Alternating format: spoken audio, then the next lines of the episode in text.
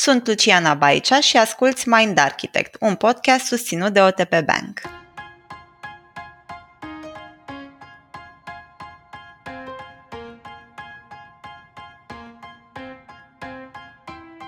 Ultimii doi ani au adus cu ei o serie de schimbări în viețile profesionale ale multora dintre noi. Fie că doar am trecut de la prezența fizică la birou la munca de acasă, am simțit nevoia să ne mutăm într-o organizație diferită sau chiar să facem o schimbare a direcției, șansele sunt că viața noastră profesională a trecut prin niște modificări. În acest context, vorbim astăzi cu Mihai Zânt și Veronica Brejan, doi oameni de la care ne dorim să înțelegem mai bine cum putem crește în carieră, ce ne motivează schimbările, dar și ce le blochează atunci când nu reușim să le facem.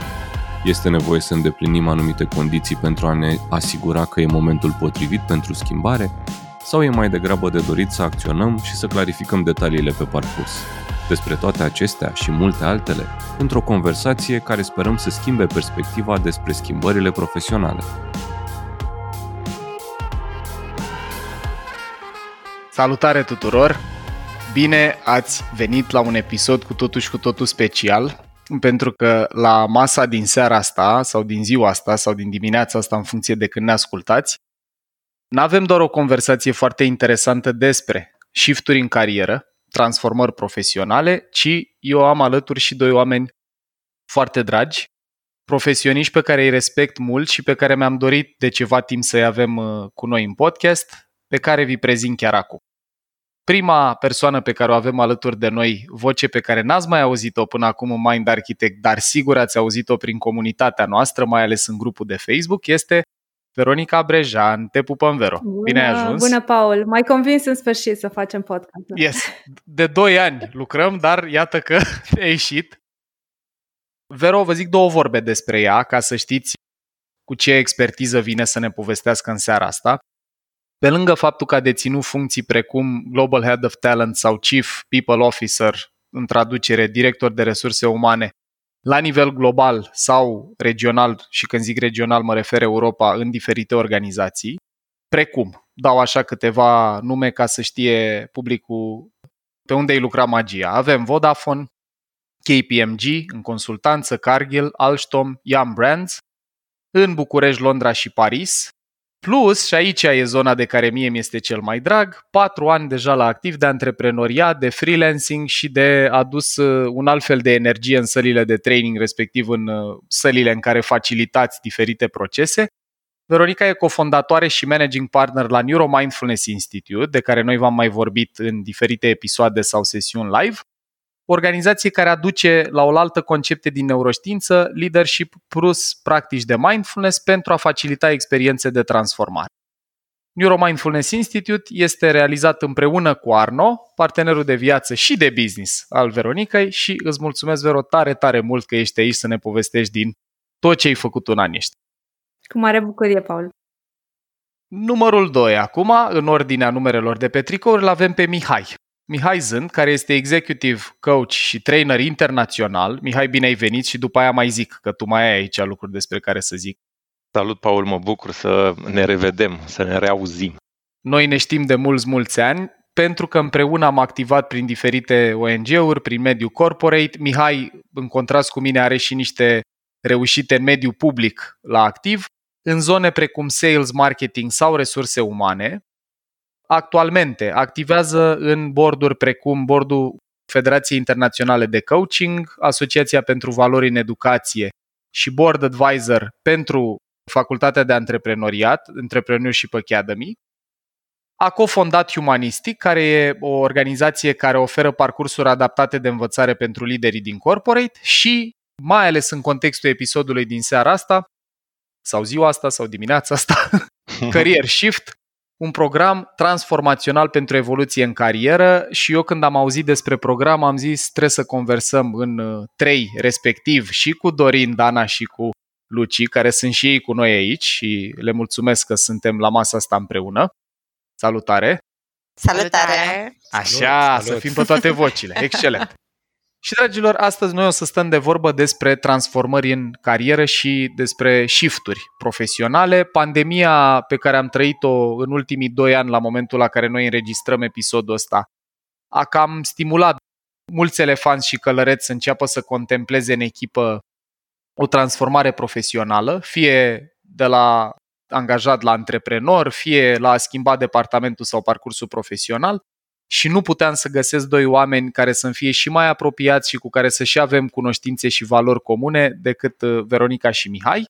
Și pentru că avem mult de povestit, cred că a fost cel mai lung intro pe care l-am făcut până acum, că am avut cu ce la voi. Urmează să vă întreb așa. În viața voastră profesională, cum a apărut sau ce a generat nevoia de schimbări profesionale la fiecare dintre voi și cum a arătat în linii mari procesul. Iată, amândoi ați trecut de la oameni care au ajuns sus în mediul corporate la consultanți sau antreprenori, traineri, coach. Și aș vrea să îi dau prima dată microfonul Veronica să vedem cum a fost pentru tine, Vero. Mulțumesc, Paul. E o întrebare, întrebare foarte bună. Dar mă gândeam la mine, nevoia a venit de cele mai multe ori dintr-o combinație de două elemente. Mă gândesc la începutul carierei, ambiție foarte puternică, dorința de a face mai mult, de a învăța mai mult, de a avea mai multe responsabilități. Și la fel de important era și dorința de a face bani, mulți bani. Știu că foarte e un mult subiect interesant pe care să-l atingem. O să-l atingem probabil yes. în, în anumite contexte astăzi, dar cam așa a început, a început la mine intenția de a, de a crește în carieră și de a face schimbări.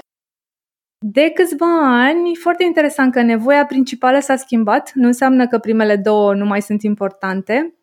Iar acum, când am fondat Neuromindfulness Institute, motivul principal a fost de a contribui la ceva mai mare decât noi. Și zic noi pentru că eu sunt implicată în Neuromindfulness împreună cu Arno, uh-huh. partenerul meu de viață și de business. E încă pe fundal nevoia de achievement, de a atinge obiective, de a avea un business care să fie sustenabil financiar, dar uh, nu mai sunt motivațiile principale. Când vorbim de motivații, ce mi se pare mie foarte important este să ne facem așa periodic un control, cel puțin o dată pe uh-huh. an, de cine sunt, ce îmi doresc, ce e important pentru mine, pentru că motivațiile se schimbă și automat și nevoile se schimbă. Bun, uite, eu vreau să extrag două, trei idei pe care eu le-aș lua acasă din ce ai povestit. Unul e că am auzit așa că ai avut o motivație intrinsecă asta de tip ambiție. Vreau să demonstrez, vreau să arăt tot ce pot să fac, să ajung cât mai sus, care părea că e drive interior. Plus una exterioară, asta cu prosperitate financiară la început. Eu m-am bucurat maxim că ai spus asta pentru că mai ales la noi în țară e aproape un stigmat așa că vrei și bani în ce lucrezi. Mihai, cred că tu ți-aduci aminte și mai bine perioada ONG în care era rușinos aproape să spui că tu vrei și bani. Exact. Dacă lucrezi în mediul ăla. Bun, deci avem una intrinsecă, una extrinsecă și recomandarea principală de a fi atenți la ce ne motivează, ce ne dă energie și ce ne ia, pentru că lucru cu care, sau cum să zic, drive-ul, combustibilul cu care plecăm la drum, nu e în mod obligatoriu ăla care ne va alimenta toată evoluția profesională. Bun, Mihai, la tine cum a fost? Păi e foarte interesant ce spuneți, pentru că și povestea mea e destul de similară, odată cu ce spune Veronica și odată cu parcursurile liderilor pe care mai asistăm noi în coaching și care vin în comunitatea Career Shift. Prima parte a carierei a fost marcată de paradigme precum astea, să ajung sus, să am succes, bani, mm-hmm. dar și deci putere. similar. Da, bun, da, da, bun. da. Și care erau împrumutate din familie la societate, nu le-am trecut prin filtru propriu, nu m-am gândit eu uh, ce-mi doresc cu adevărat. Așa că am tras de mine să urc ierarhic uh, în uh, companii, am fost manager la 24 de ani, am făcut un executive MBA înainte de vreme, pe o medie de vârstă de 37 și eu aveam 27 și ceva m-a, m-a făcut să mă uit un pic la asta, că am ajuns acolo și mă gândeam, hm, dar eu ce-mi doresc? Și mm. la un moment dat, și aici o să intru așa, poate chiar în zona personală, eu uh, mă consider norocos că am avut o problemă de sănătate, am făcut un trom cerebral, și, adică un cheac de sânge în cap și asta a pus stop alergării către putere, bani și m-a gândit, hmm, eu de fapt la ce vreau să contribui, ce vreau să fac aici. Și nu e necesar să se întâmple asta. Ce am observat noi că asta se întâmplă oricum în eșalonul 27-35 de ani, E o întrebare mm-hmm. care vine și pe care câteodată o blocăm și vine mai departe la 40 sau mai încolo. Unii reușesc să o blocheze toată viața, alții uh, încep procesul de introspecție și încep să se gândească și la ce să contribuie, care e misiunea mea, ce le dă sens. Și asta observăm că se întâmplă cu mulți dintre oameni, dacă ar fi să mă uit. Eu ce am auzit comun la poveștile voastre și ați lucrat în organizații diferite, ați întâlnit oameni de peste tot din lume, ați asistat o grămadă de oameni de diferite niveluri ierarhice în procesele lor și eu empatizez foarte tare că mi-aduc aminte, eu chiar în grupul de prieteni când lucram în ONG-uri, eu eram văzut drept la dubios care vrea bani. Uh-huh. Eu venisem din Ploiești și nu aveam nicio casă în București, trebuia să-mi plătesc în anul 3 de facultate, am devenit uh, responsabil de toate finanțele personale.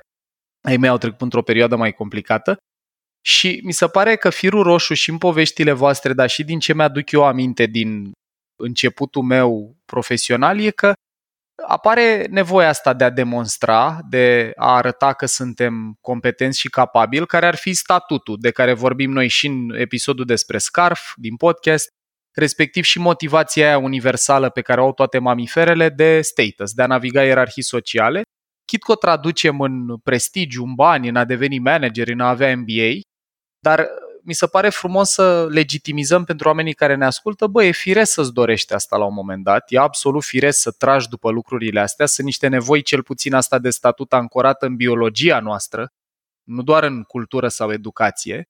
Și, în egală măsură, mi se pare interesant că după ce bifăm asta, pare că atât în cazul poveștilor voastre paralele, cât și în alte povești de viață pe care le-am mai auzit, apare momentul ăsta când ai satisfăcut nevoile de bază, elefantul cumva cedează controlul călărețului și în momentul ăla încep să ne preocupe lucruri mult mai, îmi vine să zic abstracte, pentru că călărețul operează așa cu gândire abstractă, dar mai puțin de bază, nevoi superioare, cum le-ar fi zis Maslow. Și că veni vorba de nevoi sau motivații, ăsta e pasul următor. Vreau să vă întreb care ați observat că sunt principalele surse de motivație, principalele resorturi interioare din care oamenii demarează procesele astea de transformare în carieră sau de shift-uri profesionale. Putem să vorbim despre motivație, cred că o zi întreagă în formula asta, uh-huh. pentru că toți trei facem diverse cursuri și experiențe cu lideri.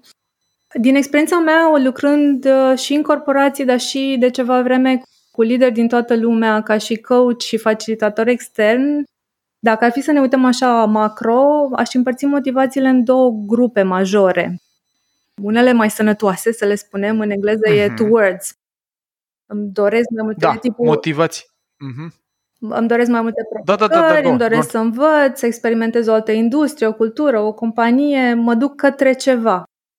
Ceva ce îmi uh-huh. doresc să experimentez altele mai nesănătoase. Deci a doua grupă ar fi, uh, le spunem, nesănătoase sau din frică. În engleză ar fi running away from, fug de ceva. Deci nu am hmm. săturat de șef care fac micromanagement, nu mai vreau să aud de companii de astea, nu mai vreau să lucrez pentru industria respectivă. Și atunci, eu, de exemplu, când lucrez cu lideri în coaching, primul lucru la care mă uit dacă vor să facă o schimbare în carieră, mă uit dacă motivația de la bază e sănătoasă dacă tot procesul de schimbare pornește de la un fundament solid. Excelent asta. Mi se pare o distinție la care eu țin foarte tare. Dau și componenta neuro un pic aici. Dragilor, astea sănătoase care în coaching sau în diferite discipline s-ar numi motivații de tip towards sau go towards, du-te către, au ca fundament dopamină. Respectiv motivația de a trage pentru ceva ce încă nu ai. Astea nesănătoase, fundamentate mai degrabă în frică, în a fugi de ceva, vreau să mă îndepărtez de ceva decât să mă duc către ceva, sunt fundamentate mai degrabă în cortizol, adică în a evita durere. Și mi-aduc aminte și când am făcut școala de coaching că pe mine m-a atins gândul ăsta că există motivații către și de towards și away from, sănătoase și mai puțin și argumentul care a rămas cu mine e că atunci când fugi de ceva, asta se leagă așa și cu un citat care îmi place mie mult din Alice în țara minunilor, if you don't know where you're going, any road will get you there. Adică dacă nu știi către ce te duci, orice drum e bun. Da. Și mi se pare absolut grozav că ai deschis clasificarea surselor ăstora de motivație, vero cu sănătoase și nesănătoase sau towards și away from. Mihai, cred că o să ne dea și o perspectivă din NLP sau așa da. ceva despre astea două, deci, săr, ai microfonul. Într-adevăr, și către ceva sau um, departe de ceva, towards to și away from este o perspectivă din NLP și e categorisit așa ca unul din uh, metaprogramele pe care le folosim și noi mult în procesele noastre de asistență în carieră uh-huh. și când lucrăm cu lideri. E un fel de software. Ce înseamnă un metaprogram este că e un fel de software mental care ajută elefantul să ia decizii după un pattern. Da? Adică e ca și cum uh, poți să scurcircuitezi anumite decizii pentru că te-ai prins că în mare parte dintre situații se întâmplă cam așa și care ajută la până la urmă ia energie de acolo. Da? Și sunt vreo 78 de metaprograme pe care le poți mapa. Noi lucrăm câteva dintre ele ca să avem cât de cât o structură. Aș mai aduse pe masă altul cu care lucrăm mult și care este possibility versus necessity, posibilitate și necesitate. Mm-hmm. Și asta mi se pare important pentru că descrie bine parcursul nostru, adică până la un moment dat am tras da, pentru a avea bani, pentru a ne asigura necesitatea. Ai zis și tu, vreau să am casă, vreau să am cât de cât un venit decent, astfel încât să nu, să nu mă mai uit la siguranță, la necesitate. E bine, după ce am depășit nivelul ăsta, ne uităm la posibilitate, la ce vreau să contribui, ce e posibil, ce pot să fac mai departe de atât. Și intervine o motivație din asta de a ne căuta sensul. Și aș zice că aici, cu ce ne place să lucrăm la nivel de motivație, ar fi cu căutarea asta a oamenilor din corporei sau din alții pentru libertate, mai ales acum, uh-huh. sub pandemie, pentru autonomie, uh-huh. pentru sens, pentru impact, pentru a crea valoare. Auzim foarte mult asta și uh, e din ce în ce mai mult motivul pentru care oamenii pleacă din locul în care sunt. Dacă nu-i toxic, adică dacă nu sunt uh, un fel în care away from, în care fugi uh-huh. de mhm. ceva și e sănătos, e dacă ești într-un mediu de lucru toxic. Și, na, poate cum vă place și ne place și nouă în comunitate și e foarte frumos așa, o carte bună aici este așa. a lui Viktor Frankl, Omul în căutarea sensului. Bun, bun. De care cred că am povestit și noi inclusiv în episodul despre sens, deci chiar merită parcursă cartea asta că iată o regăsim și în contextul ăsta de transformări profesionale. Bun, deci sintetizând avem așa, avem motivații sănătoase, healthy, du-te către, sau mai puțin sănătoase, frică, fug de. Mihai le-a completat cu ideea de motivații din necesitate, băi, îmi schimb locul de muncă pentru că nu pot să-mi plătesc creditul cu salariul de aici, versus uh-huh. possibility în care nevoile de bază au fost acoperite, elefantul e liniștit și călărețul contemplează ce mi-ar aduce bucurie, ce mi-ar aduce și mai mult sens sau libertate sau lucruri mai evoluate psihologic vorbim pe ierarhia asta a valorilor. Excelent. Acum ajungem la o temă cumva dureroasă din niște puncte de vedere, pentru că mulți dintre noi poate că ne dorim să facem niște pași profesionali în direcții care să fie mai aliniate cu noi sau mai sănătoase pentru noi, dar întâmpinăm blocaje. Și cum voi ați însoțit foarte, foarte mulți oameni în procese din astea de dezvoltare profesională sau chiar de transformare personală, mă gândesc și la retreat facilitat de Neuromindfulness Institute, unde am fost și eu cu Alex. Vero, mulțumim! Este retreat după care noi am hotărât să ne căsătorim. Zic asta în premieră într-un episod de podcast. Nu i-am cerut Alexandrei voie, vedem la montaj dacă rămâne partea asta sau nu. Dar în toate cazurile sunteți persoane, zic asta pentru că sunteți persoane care ați întâlnit oameni în procese și nevoi din astea de schimbare, dincolo de suprafață. Da. Dincolo de conversațiile alea cum să le zic eu așa, aproape artificiale care au loc de multe ori în context de coaching în mediul business. Și ce vreau să vă întreb pe fiecare și iarăși trimite microfonul prima dată la Veronica, care sunt principalele blocaje pe care le-ai sau le-ați întâlnit în, în procesele astea de career shift, de transformare și ce ar putea face oamenii legat de fiecare dintre cele pe care le-ați întâlnit? Păi, răspunsul scurt, foarte scurt, e Paul, uh, sunt blocajele elefantului, da? Acolo uh-huh. sunt mhm. blocajele cele mai mari, cred că știm toți lucrul ăsta. De asta e și un pic mai, mai dificil uneori să le observăm când suntem parte din proces. Automate și inconștiente, yes? Da. O să povestesc despre câteva tipuri de blocaje majore pe care le-am observat, dar înainte de asta m-am gândit să vă spun cum am văzut eu blocajele în uh, schimbările mele de carieră. Excelent. Și răspunsul e că nu le-am văzut. Și asta e o chestie foarte interesantă. Dacă ne uităm la multe studii despre femei și bărbați în carieră, de multe ori doamnele văd mai multe blocaje decât sunt sau nu îndrăznim atât de mult să luăm joburi unde există un grad foarte mare de ambiguitate, unde nu știm cum va arăta jobul sau dacă îl putem face. La mine, cred că unul din lucrurile sănătoase pe care le-am avut acolo în codul, înscrise în codul din elefant, a fost că nu am văzut blocajele în carieră, suntem în carieră, că pot să vă dau exemplu pus în relațiile personale, ca să avem echilibru, dar cred că ăsta e un alt episod. Uh-huh.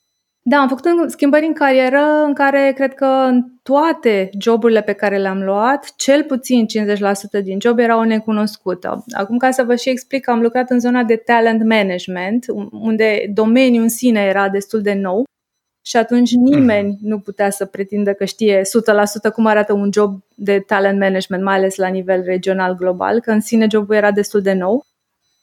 Dar da, am avut foarte multe frici. Mi-aduc aminte la KPMG când m-am dus prima dată în consultanță, când m-am dus la Londra în primul job global, prima româncă, femeie, 34 de ani.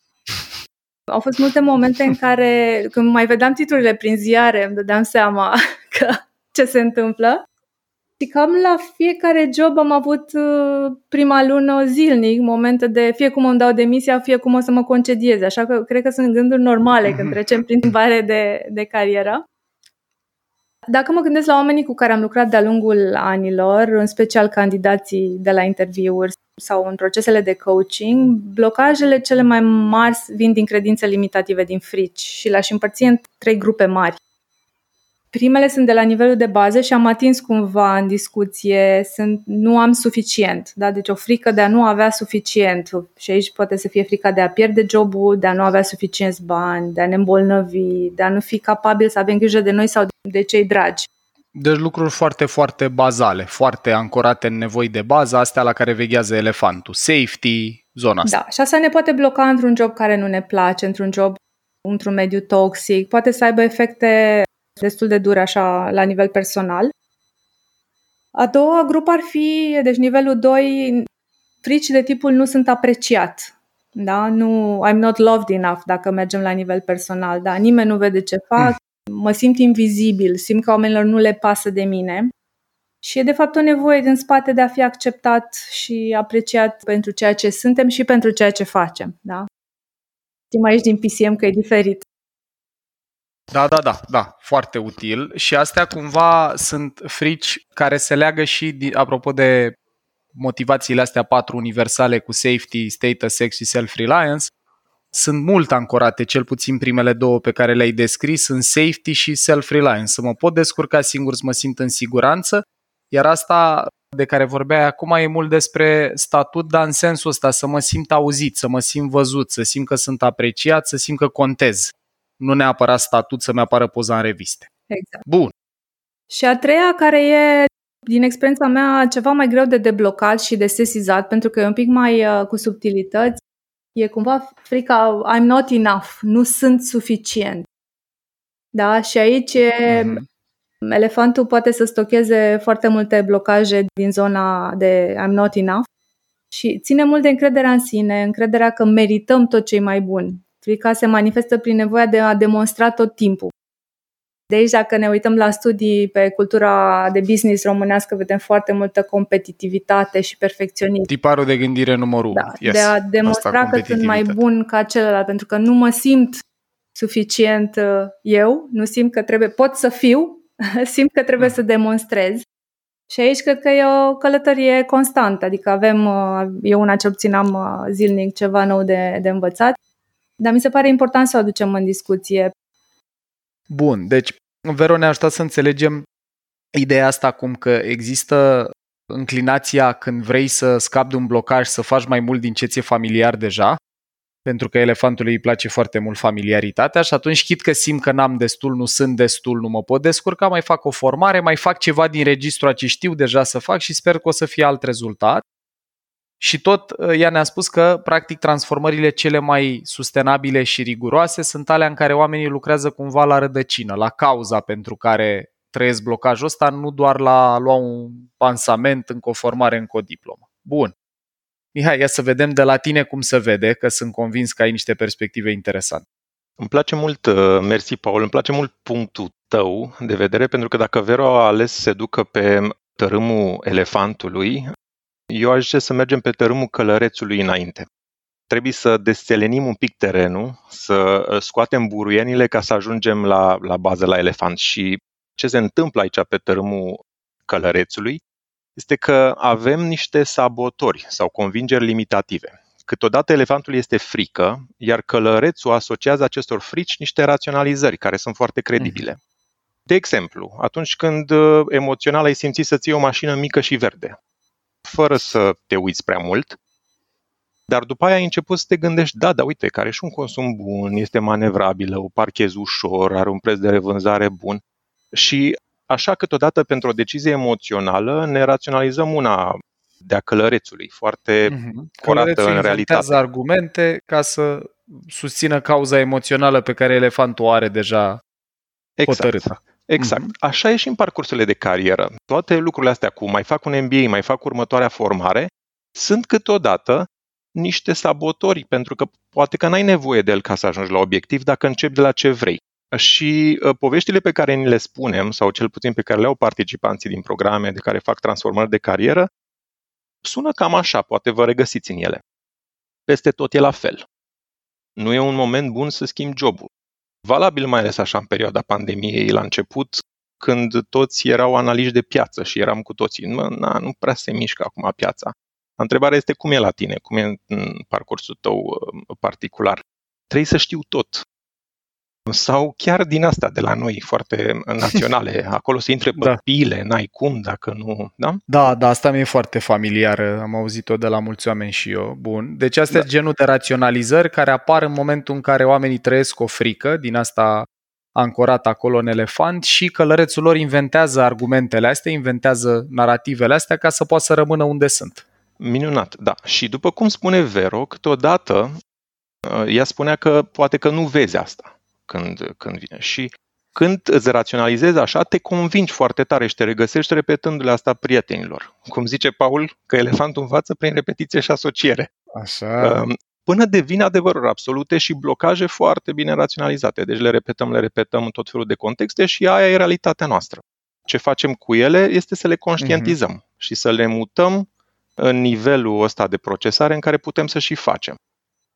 Ia, și... hai să luăm un exemplu. Da, da, da. Mă și gândesc la oameni care îmi spuneau, da, da, da, uite, o să lucrez mai puțin și o să-mi iau o pauză când o să fac atât de mulți bani. Vorbesc mm-hmm. cu aceeași persoană în 2-3 ani.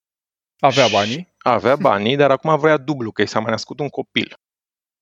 Mm. Și nu era neapărat, adică era mult, vorbim de milioane de euro. Nu este din zona de am nevoie fizic Am nevoie fizic pentru că dacă nu, nu pot hrăni al doilea copil. Deci este foarte interesant cum facem asta câteodată sau din zona de nu se caută pe domeniul ăsta, nu, sunt, nu se mișcă piața și suntem experți în piața muncii. Tot un lucru foarte Aici audio mai mult că sunt persoane care cumva pun și puterea în exterior. Da. Locul sol al controlului e nu la da. mine. Exact. Bun, da. bun. Foarte interesant. Deci Elefantul trăiește niște blocaje emoționale care poate să vină din faptul că, de exemplu, nu știu, când eram mic, singurul fel în care primeam apreciere era dacă aveam nu 10, ci singurul 10 din clasă. Sau întrebări de astea cu cât a luat colegul care în viața adultă poate să ducă la, e, păi sunt alții care au pornit podcasturi de acum 3 ani, ce sens mai are să mă apuc acum? frici emoționale care să traduc după aia în raționalizări sau fire narrative inventate de călăreți care ne țin blocați. Și ce mi-am luat eu din intervențiile voastre e că pasul 1, fără excepție, e să le conștientizezi, că dacă nu ești conștient că operezi cu ele, e foarte puțin probabil să poți face ceva. Corect până aici? Perfect. Bun. Și doiul e că odată ce le-am conștientizat, să mă pun în situații de viață diferite care să-mi conteste sau suprascrie circuitele astea emoționale. Deci cumva trebuie să treci într-o formă sau alta la acțiune ca să poți să suprascrii, să deblochezi, să ieși din capcanele astea pe care fie memoria implicită a elefantului le ridică la fileu, fie raționalizări conștiente ale călărețului fac același lucru. Acum, am înțeles cum putem să adresăm blocaje. Următoarea întrebare pe care vreau eu să vă adresez este care sunt cele mai importante lucruri de care o persoană ar trebui să țină cont în procesul ăsta de career shift, de transformare profesională. Ia să vedem ce zice Veronica.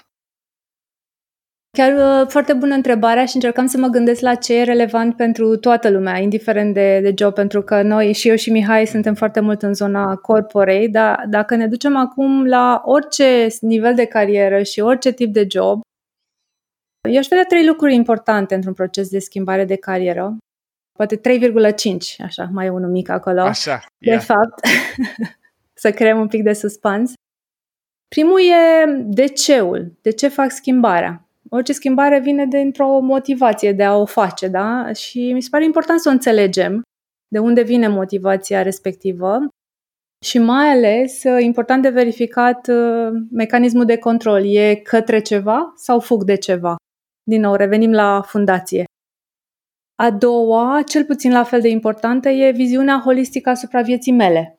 Da? Pentru că dacă eu rămân nostalgică la ce îmi doream acum 10 ani, iar viața mea între timp s-a schimbat, a mai apărut și un copil uh-huh. cu care vreau să petrec timp, am și un partener cu care îmi place să petrec timp, vreau să fac multe, multe lucruri, atunci poate că n-aș, realist vorbind, n-aș fi fericită într-un job pe care mi-l doream acum 10 ani. Și atunci e important, iarăși, să vedem cum se integrează jobul pe care îl căutăm într-o poză mai mare, cum îmi afectează sănătatea fizică, mentală, relații, hobby-uri, relația de cuplu, relația cu familia. E super interesant. Am văzut... mi se pare doi ăsta. Punctul 2 trebuie să mărturisesc că e ceva ce eu am, bine, e mult spus, am învățat, încerc să învăț. Sunt într-o călătorie în a învăța și prezența ta lui Arno în viața mea și cred că și în a Alexandrei e cât un reality check, e cât o verificare din asta din când în când, că eu sunt un om foarte dopaminergic așa, adică pot să am curs dimineața, după aia coaching, după aia înregistrare, după aia live și chestia asta, faptul că mă ajută personalitatea și nivelul de energie să țin accelerația la podea, e foarte periculoasă că elefantul automatizează lucruri pe care le faci frecvent și eu rezonez foarte tare cu viziunea asta holistică asupra vieții și și cu ce spuneai tu, Mihai, mai devreme, că și eu m-am regăsit în asta. Zic, o să, nu știu, să-mi dau demisia sau să pornesc firma de training când o să am strânși X bani. Și când am ajuns la suma aia, eram așa, dar nu mai bine mai stau eu un pic, vreo 2, 3, 5 luni să mai strângem un pic, că dacă se întâmplă ceva nasol. Uh-huh, uh-huh. Viziunea Dar asta holistică eu... mă bucură tare. Așa, te rog. A, adică vorbesc din asta din, și din perspectiva proprie, pentru că la fel eu îmi doream un sabatic. Văzusem un TED foarte drăguț în care omul ăla își lua pensia în avans. Și la fiecare 5 ani își mai lua un an sabatic ca să regândească business-ul și să regândească ce face. Și eu mă mhm. chinui de vreo patru ani să-l iau și cred că o să îl iau acum la anul. Vedem. în urma acestui Apropo episod. de amânări. Excelent. Și, Veronica, da. spuneai tu că ar mai fi una, ia să vedem, care, sau una jumate, de fapt, ia să vedem 3 și virgulă 5 Da, vreau doar să mai adaug că pentru mine a doua a fost uh, blind spot, n-am văzut-o până când am ajuns foarte repede în cariera mea în uh, rol global și atunci am intrat într-un burnout. Noroc atunci nu știam ce e la burnout, că nu se vorbea atât de mult și am avut resurse să, să ies de acolo, dar într-adevăr am văzut candidați care iau joburi înainte de pandemie, luau joburi cu o oră și jumătate de condus. Mai, deci în Paris, dacă iei un job zilnic. mai departe, zilnic, da, și atunci dus întors, deci trei ore. Și atunci, automat știm că nu vor rezista, da? că cumva fizic, la 40 de ani e foarte greu să conduci trei ore pe zi, doar că e e important să ne punem întrebările astea. Par așa ușor întrebări de bază, dar... Cred că dacă ascultăm mai de arhitect pe drumul ăla de trei ore, s-ar putea să fie foarte, foarte uh, rewarding. Uite, și ce mai e util, mi se pare iară de punctat asta din ce ai descris tu, Vero, acum, e că nici o chestie de asta mică și săcăitoare de sine stătătoare s-ar putea să nu umple paharul până atingem burnout-ul, să nu ne umple de cortizol până când se oprește sistemul imunitar. Dar cumulul lor, adică să-mi asum un job cu mai multă responsabilitate pentru niște bani în plus, să conduc o oră jumate dus, o oră jumate întors, să mă enervez în mașină, să, nu știu, mi să strice mașina și să depind și de aia, adică trebuie să am și mașina funcțională mereu când iau decizia asta sau faptul că devin șoferul copilului. Mi-am luat o casă în afara orașului că mi-am dorit uh, mai mult spațiu, că mă încurcau camerele de la bloc. Și acum, de la timp pentru mine, citit, dezvoltat, învățat, odihnit, am ajuns să mai stau încă o oră în plus în mașină în fiecare zi, către școală, către copii, către, mă rog, comunitatea cu care petrece timp fiu. Foarte faină mi se pare ideea asta. Eu cumva mă bucur că o zicem și în podcast pentru că foarte puțin dintre noi ne uităm la job în contextul mai amplu al vieții noastre. De multe ori ne construim viața după job și uh-huh. m-aș bucura maxim să rămână ascultătorii cu ideea asta. Poate încercăm să ne construim jobul după viață, uh-huh. nu viața după job. Bun. Și mai era un uh, 05, eu am rămas. Nu, ăsta e al treilea. Primul era de ce, de ce fac schimbarea, viziunea holistică, da. integrat jobul în viață și nu, și nu invers, cum zici tu.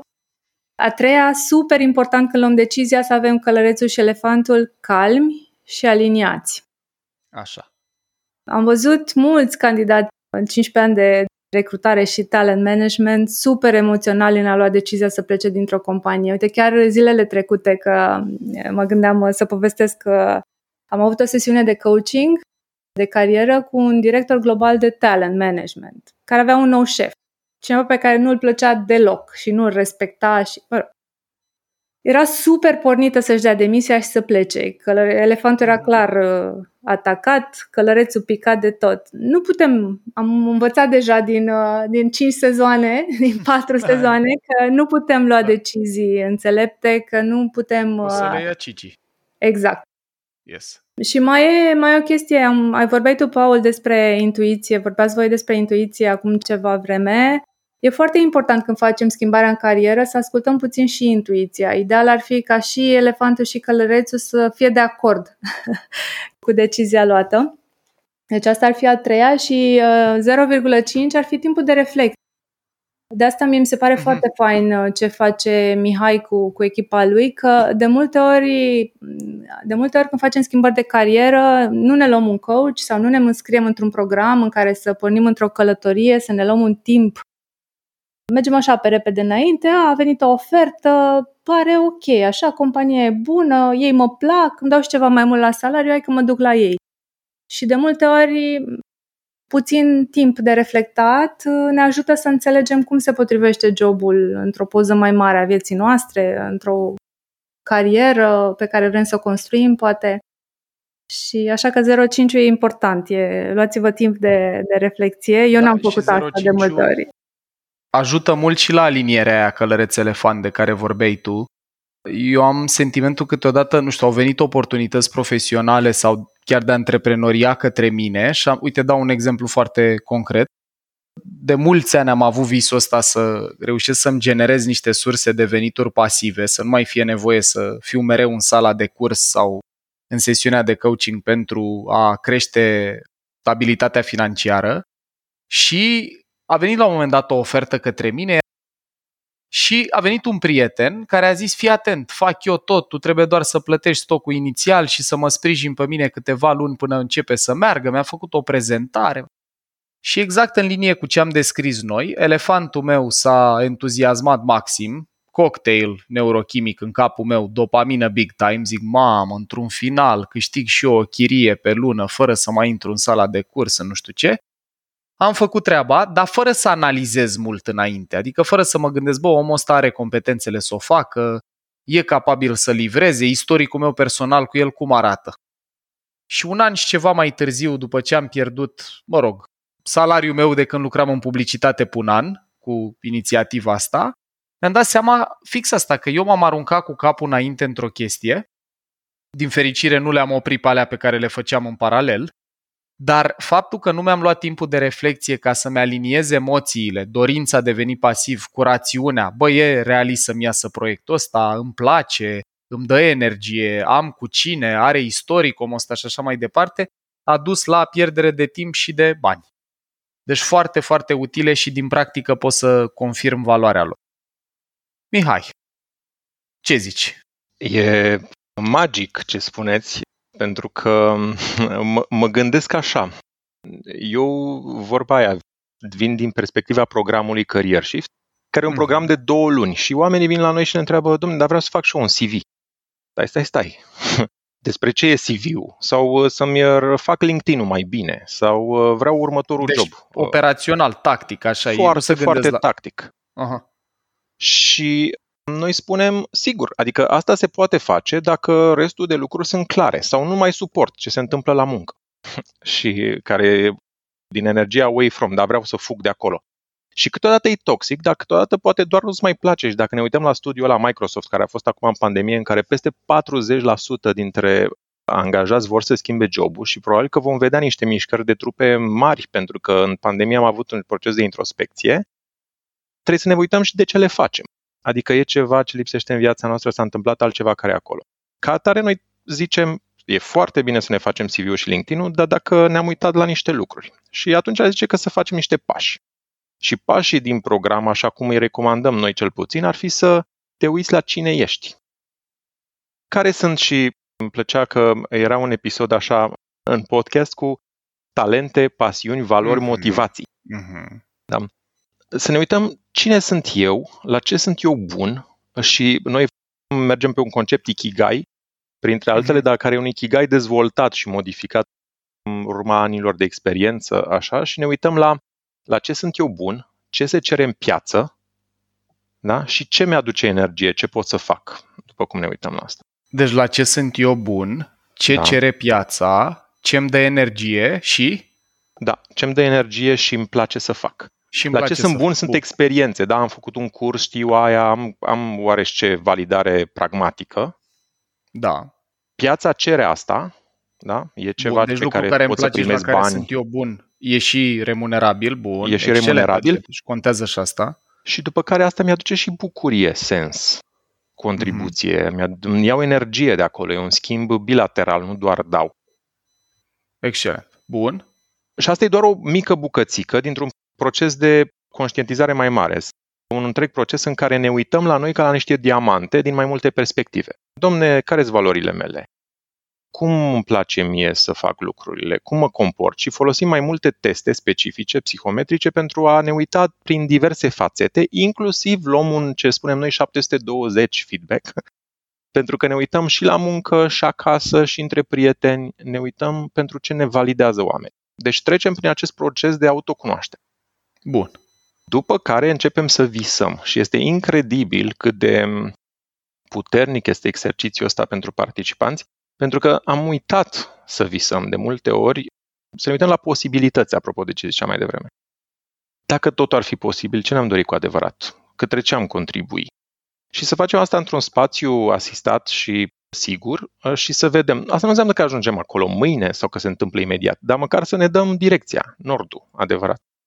Foarte valoroasă asta, mi se pare, pentru că vizualizarea pe care eu am trăit-o Da. mai mult decât în orice alt context, tot în uh, retreat cu ajutorul Veronicăi și a lui Arno, pe mine m-a ajutat pe niște planuri, de pildă cum vreau să arate casa pe care într-o zi o să o dețin. Eu am uh, o temă recurentă de câțiva da. ani, Alexandra și cu mine contemplăm să cumpărăm o casă, dar n-am trăit alinierea aia între călăresc și elefant și m-a ajutat uh-huh. foarte mult procesul ăsta de vizualizare, cum îi spui tu, visare și posibilități, chit că nu o să fie exact aia la care visam, dar măcar știu ce caut, mult mai clar. Nu mai da. zic da, da la orice sau fug de chestii care nu-mi plac, zic hai că aia era nasoală, hai să o luăm pasta. Very nice. Bun, deci Este- primul self-awareness, doi direcție. Este despre asta, este un proces de vizualizare ghidat în care suspendăm un pic fricile elefantului și tărâmul ăla al uh, nu se poate. Nu? Uh-huh. După care ne uităm la, uh, adică începem să visăm și după ce visăm uh, este incredibil cum încep să li se întâmple lucruri. Știți că atunci când vrei să ții o mașină și o vezi peste tot pe stradă, elefantul lucrează aproape magic, dar neuroștiințific de fapt, pentru a îndeplini obiectivul ăla în background. Adică ne-am pus intenția și lucrurile încep să funcționeze. Dar pe parcurs apar blocaje și frici în implementare. Păi stai că nu se poate, nu e chiar așa, ne uităm. Uite, un, un exemplu este aplic la trei joburi și Mhm. nu primez răspuns sau nu se întâmplă bine. Și spuneam și trag concluzia că nu merge. Și eu spuneam, păi n-are cum, adică nu putem trage o concluzie. Dacă n-ai aplicat la 30, nu putem să luăm o decizie. ca asta. Excelent. Asta e ca asta cu n-are sens să ieși la vot că nu se schimbă nimic. Am ieșit de trei ori, am Exact. fost dezamăgit, elefantul generalizează, o nouă linie de cod, n-are sens să ieși la vot. Bun. Exact. Deci îi ajutați practic în program pe oameni să uh, strângă destule date și să Da. nu tragă concluzii emoționale. Am, m-am dezamăgit de trei ori, deci nu are sens să mai încerc. Da, e un funnel, ne uităm la el pragmatic, ne uităm cu călărețul și ne uităm la de unde, din, de unde putem să, să ajungem acolo. După care punem uh, lucrurile specifice. Când ne dăm seama de unde e, ok, poate că e de la CV, poate că e de la felul în care scrii, poate că sunt pe canalele pe care încerci să te angajezi, poate e o tranziție antreprenorială pentru că asistăm și așa ceva. Cum arată propunerea de valoare? Cum ne uităm la LinkedIn? Da? Și ulterior, nu lăsăm lucrurile așa, ne ducem în puterea comunității și uh, sunteți un model pentru mine așa în Mind Architect de puterea comunității și cum se poate duce mesajul mai departe. Și asta am observat, uh, nu- avem chiar un, uh, un proces facilitat așa de cum ne putem ajuta. Știu pe cineva care știe pe cineva și cu unde cred că te-ai potrivi. Și atenție, asta e o rușine în România, știți? Că Da. recomandarea, dar se Că e întâmplă peste asociată cu pila, Da, cu nepotism, exact. cu... Uh-huh.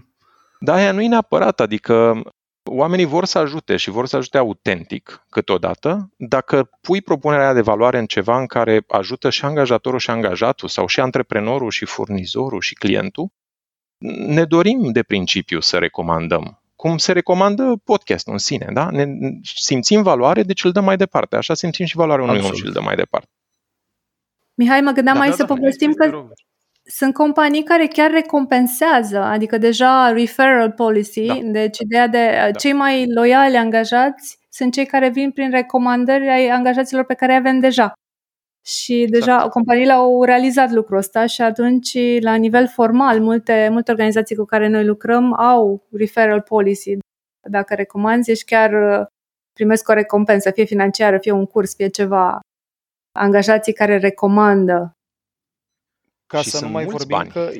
Și uite, bă, uite, eu, eu nu știam de componenta asta, dar neuroștiințific vorbind, e mult mai util și, cum să spun, încrederea e mult mai mare când aud de cineva, de la cineva în care am încredere. E transferul ăsta de încredere. Dacă ești prieten cu un om în care eu am încredere, o parte din încredere ți-e transferată și ție.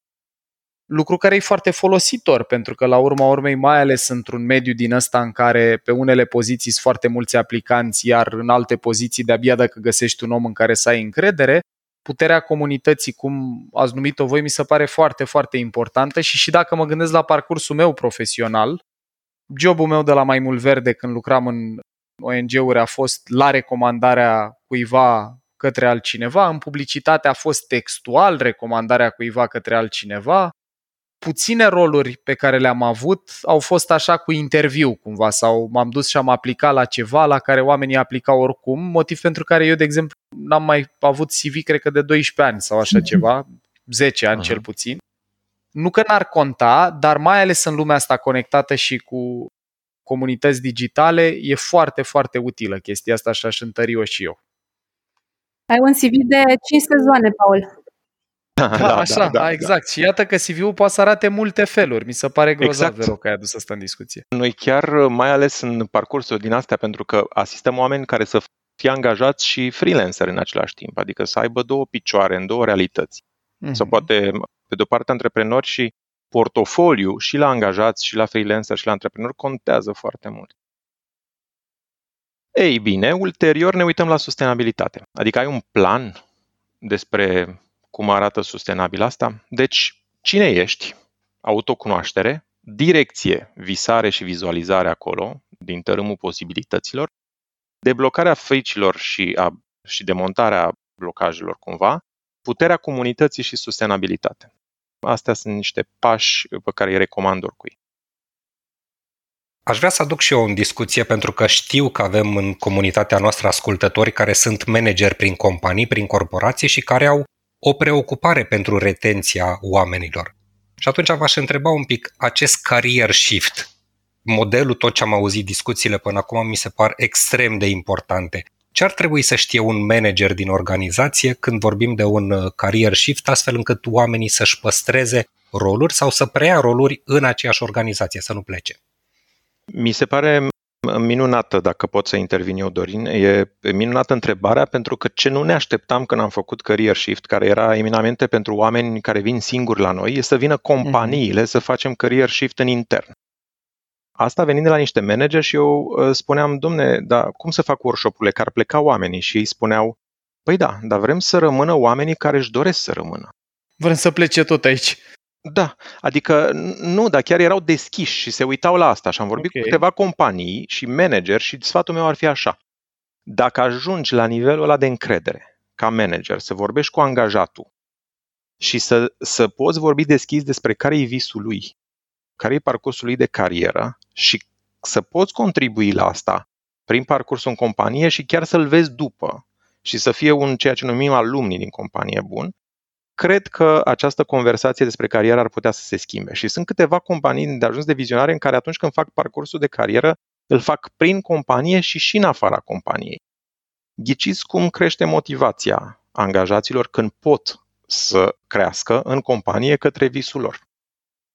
Autonomie apăsată pozitiv, că tot la elefant ajungem. Very nice. Cum Vero a deținut roluri din astea globale de om care avea grijă de parcursul profesional al altora. curios de la tine cum se vede, că sunt sigur că ai trei provocările astea la primă mână. Mi se pare foarte fain că organizațiile au început să se uite la poolul de talente global, să zic așa, și că sunt dispuse să investească în oameni și să-i dea mai departe. Eu n-am întâlnit. La nivel pragmatic, cred că e un trend foarte nou care mă bucură foarte tare. Adică ce aud la Mihai e extraordinar, că reușesc să lucreze cu lideri care sunt acolo. Ce m-a mirat pe mine foarte mult și, într-adevăr, cred că e o provocare mare a managerilor uh, după pandemie. Probabil că ați văzut studiul făcut de Microsoft în martie 41% din uh, angajații, e un studiu global pe un număr foarte mare de, de angajați, vor să schimbe jobul în următorul an și 46% plănuiesc o schimbare de carieră majoră. Asta poate să însemne în interiorul companiei, wow. într-o altă funcție de jumătate din oameni care au răspuns. Sunt într-o tranziție, plănuiesc o tranziție sau vor să schimbe jobul și compania. Va fi o provocare foarte mare pentru manager de cum îi țin și atunci mi se pare o soluție asta de a ne uita un pic Blue Ocean Strategy, așa, într-o, ok, de a-i ajuta pe oameni să, să treacă prin tranziție, să proceseze ce li s-a întâmplat în pandemie, cum s-a schimbat viața lor și cum s-au schimbat ei ca indivizi și să-i ajute să găsească pasul următor, fie că el e în interiorul companiei, fie că nu e.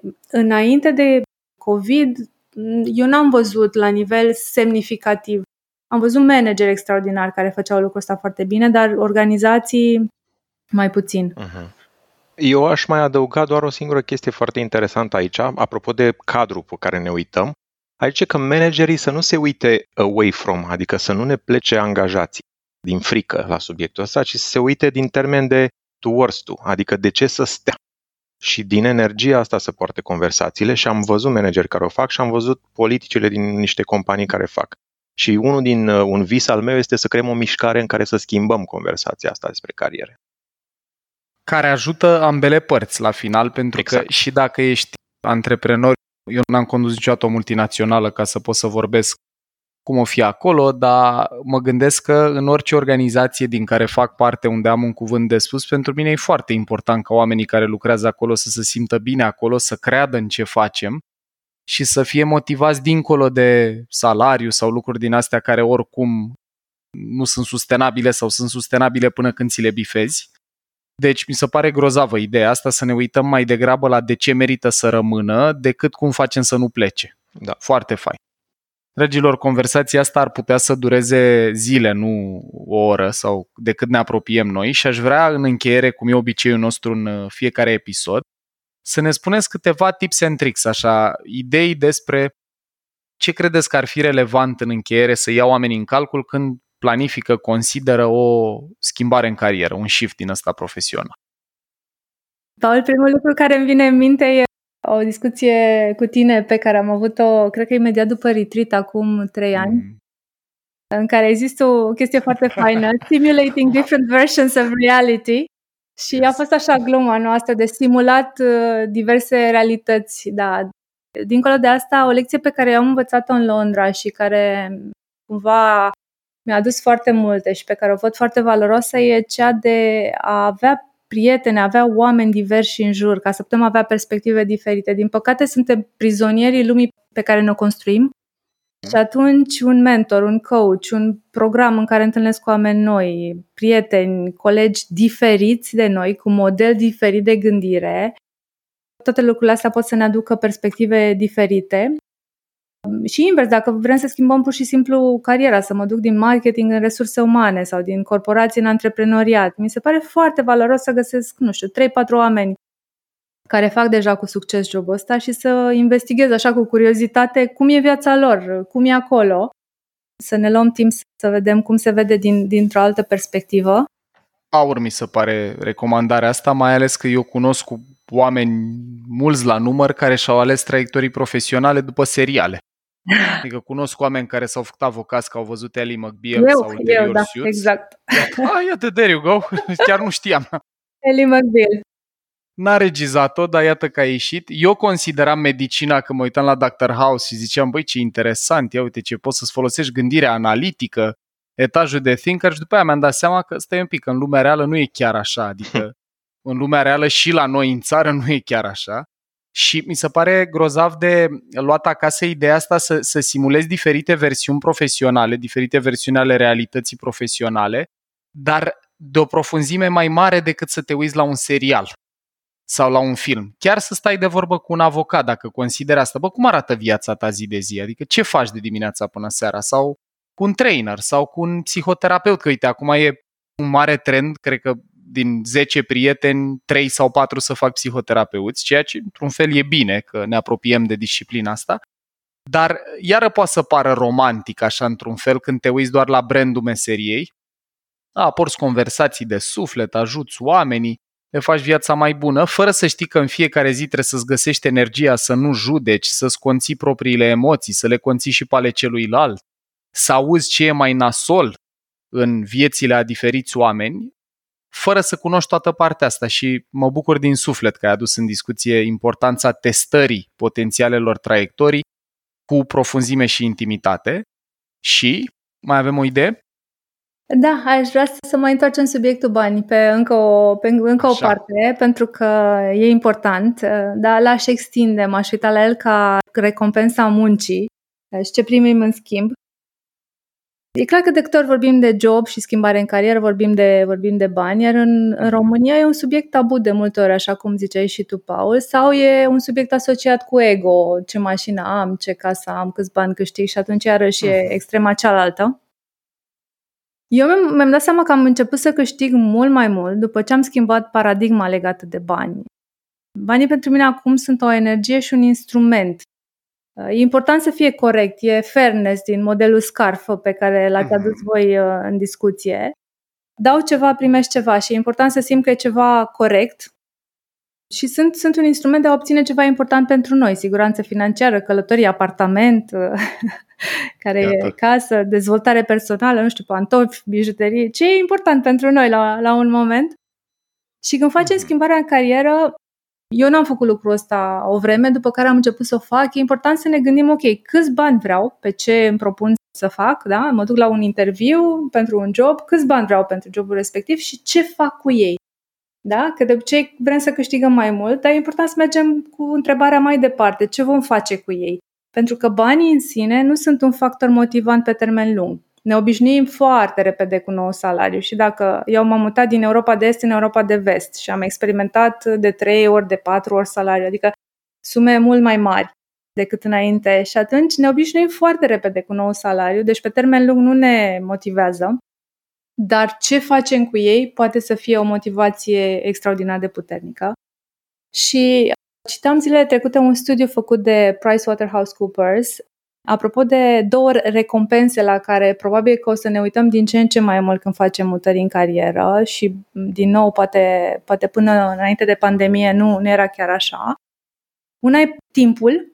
Din ce în ce mai mult sunt oameni care sunt dispuși să câștige mai puțin, da? dacă au mai mult timp, fie timp liber, fie timp pe care îl primesc pentru voluntariat sau pentru învățare. Da? Deci timpul și învățarea mm-hmm. sunt elemente foarte interesante, sunt devin monede da? alături de bani, pe care companiile, acum e așa un trend global de uitat cum operăm într-un model hibrid și într-o piață care s-a schimbat complet. Superb. Eu la asta cu banii zic o idee, pe mine m-a ajutat enorm și a rezonat tare cu mine ce spuneai acum, să mă uit la ei ca la o formă de energie.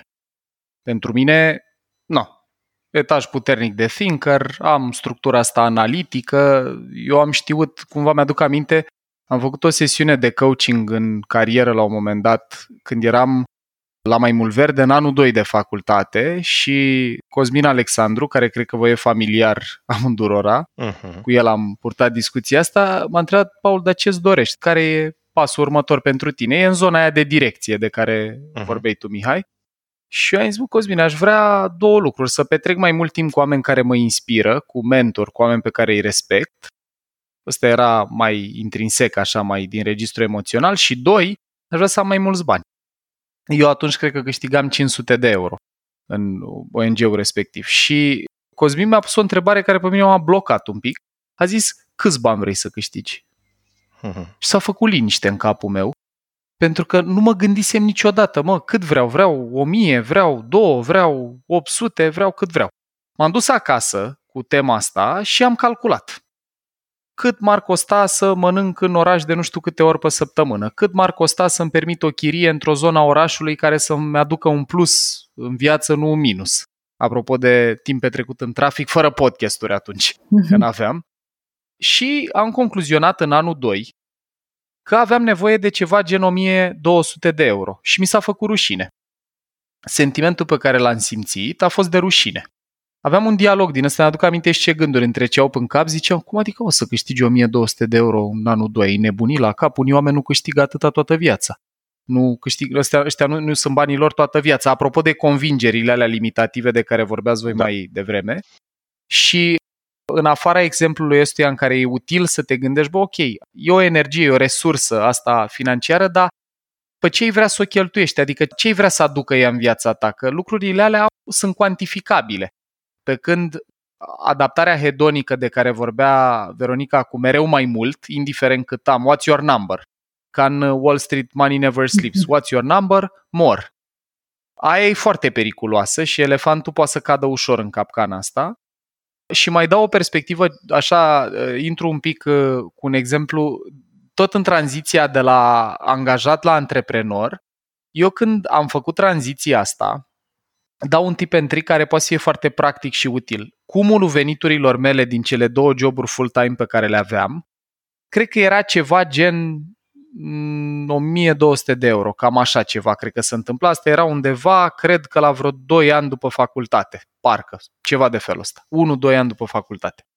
Și îmi aduc aminte când consideram să-mi dau demisia din ambele locuri ca să pornesc full-time activitatea de training și coaching, Mă gândeam, zic, Doamne, de unde fac eu rost de bani ăștia în fiecare lună? Dacă nu reușesc să fac rost de într-o lună. Dacă, iar apăreau gândurile astea și fricile de care eu am mai povestit. Am crescut cu un tată antreprenor pe care l-am auzit având conversații dificile cu propriul elefant legat de bani și mi-aduc aminte că m-a ajutat o idee. Și ideea a fost să nu mă mai gândesc la câți bani am nevoie să câștig pe lună, ci câți bani am nevoie să câștig într-un an. Și când mi-am dat seama că eu ca să-mi păstrez nivelul de trai trebuie să câștig ceva gen 14.000 de euro într-un an, unde oricât de ieftin aș fi vândut o zi de curs sau oricât de puțin succes aș fi avut, când am început să nu mai gândesc în pe lună, ci pe an, am simțit efectiv cum mi s-a ridicat un bolovan din spate și am căpătat alt tonus emoțional la a construi la firma asta. Deci, felul în care alegem să ne uităm la resursa asta de tip bani, la tipul ăsta de energie, poate să fie debilitant, să simți că, nu pot să plec de aici că să duce naibii tot, sau poate să fie capacitant. Depinde cum alegi să o vezi. Mihai, tu este, ce perspective ai? Este excelent ce zici tu și îmi place conversația despre bani pentru că e o conversație în care stăm uh, niște ore în program, în mhm. programul Career Shift și ne uităm așa. Într-adevăr, mi se pare minunată perspectiva asta că în antreprenoriat ajută să nu te uiți pe lună. După care mm-hmm. mai, ne mai uităm la niște lucruri apropo de cât vrei. Și un, o credință limitativă sau un blocaj este că trebuie să fac cel puțin cât am acum.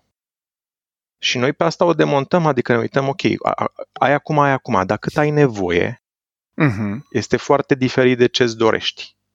Și pune mai multe eșaloane pe uh, subiectul bani. E, e un subiect important deoarece în job ne petrecem mai mult de jumate din viața activă. Și de la un punct al dezvoltării țărilor, dar și oamenilor încolo, banii nu mai ajung. Adică, știți, banii nu mai aduc fericirea. Ai câștigat niște bani și după aia te trezești într-o dorință de, păi stai, nu mai poate să fie o tranzacție. Eu fac un număr de ore și primez niște bani și nu mai privești cinic jobul cu bani. Nu, joburile sunt doar ca să fie un schimb pe bani. Ci vrei să ai și altfel de impact, ăla de care ziceam, cu sens, cu contribuție, și atunci mm-hmm. te întrebi. Eu nu-mi dau ore pe bani, îmi dau bucăți din viață pe bani. Și de ce vreau să fac asta? E o întrebare foarte, foarte importantă. Am uh, văzut modelul în state, da? un model care m-am regăsit, nu mi se potrivește. Erau oameni care munceau foarte mult, aveau două bărci, dar n-apucau să plece cu niciuna dintre ele o dată pe an să se plimbe. Uh-huh. Dar și le cumpărau, știți? Și dacă nu conștientizezi lucrurile astea, poate să fie destul de periculos. Deci, timpul contra bani, de ce? Și dacă este în regulă, atunci putem să-i facem. Dar să fie asumat. Și ăsta ar fi, adică aș, aș lăsa uh, subiectul ăsta pe masă și aș lăsa discuția despre sens care apare din ce în ce mai mult în cariere pentru că ia mult timp din viața noastră și atunci se pune presiunea asta pe joburi. Și ideea nu e să faci ceva să salveze omenirea, dar putem să avem impact cu cele mai mici lucruri făcute în job. Și dacă le reidentificăm, și e foarte important pentru că atunci când trecem prin program, sunt oameni care, dacă vor să plece din motivele greșite, își dau seama că sunt unde trebuie. Adică unul din rezultatele programului pentru unii dintre oameni au fost că și-au găsit liniștea, apropo de ăia 41% Iată. care vor să exact. plece, dar nu știu de ce. Și au reidentificat motivele pentru care vor să rămână.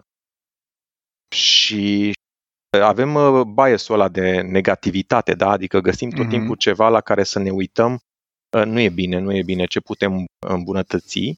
Și atunci e un exercițiu important să ne uităm și cu călărețul la ce e bine.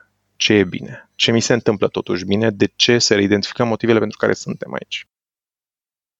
Cred că pentru mine ăsta e episodul în care mi-e cel mai greu să închid să fac o sinteză. Vă mulțumesc din suflet pentru toată experiența, înțelepciunea, cunoașterea pe care le-ați adus. Eu aș fi plătit pentru un episod ca ăsta când eram la început de carieră. Cred că m-ar fi ajutat să navighez mult mai ușor niște lucruri.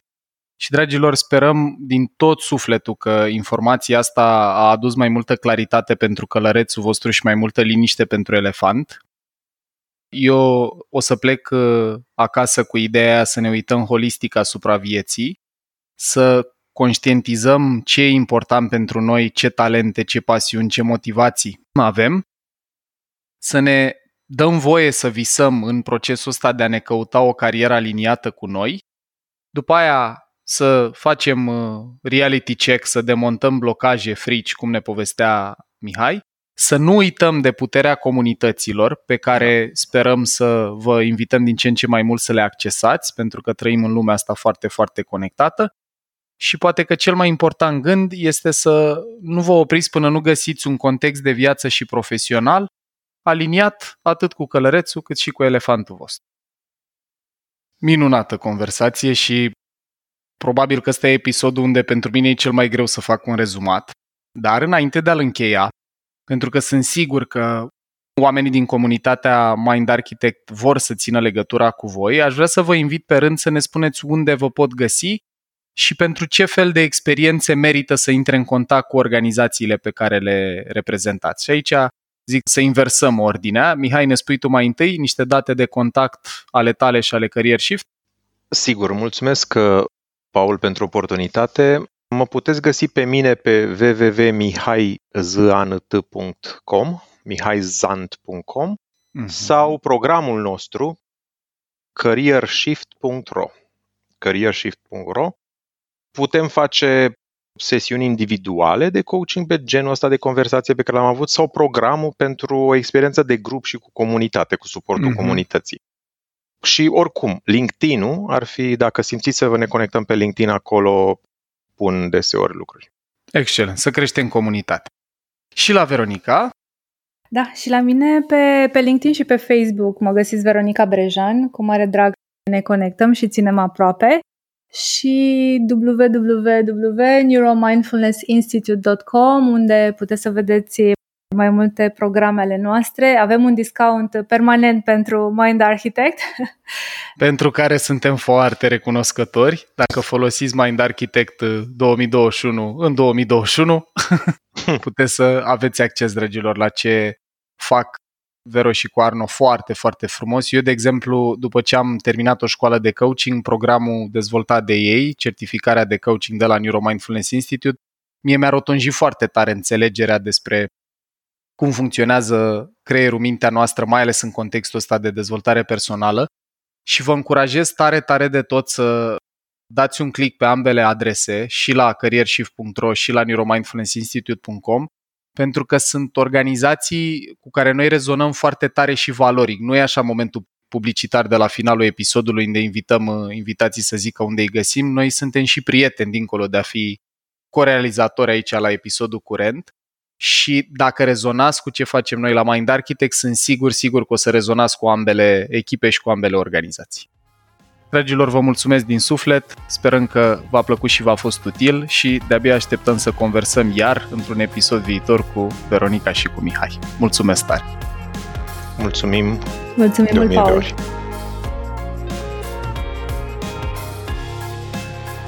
Ai ascultat un episod din podcastul Mind Architect al lui Paul Olteanu și al invitaților săi Dorin, Dana și Luciana. Dacă ți-a plăcut acest episod și îți dorești să afli mai multe, te invităm să descoperi pe mindarchitect.ro un ecosistem de învățare creat special pentru cei care vor să facă neuroștiința și psihologia parte din viața lor de zi cu zi.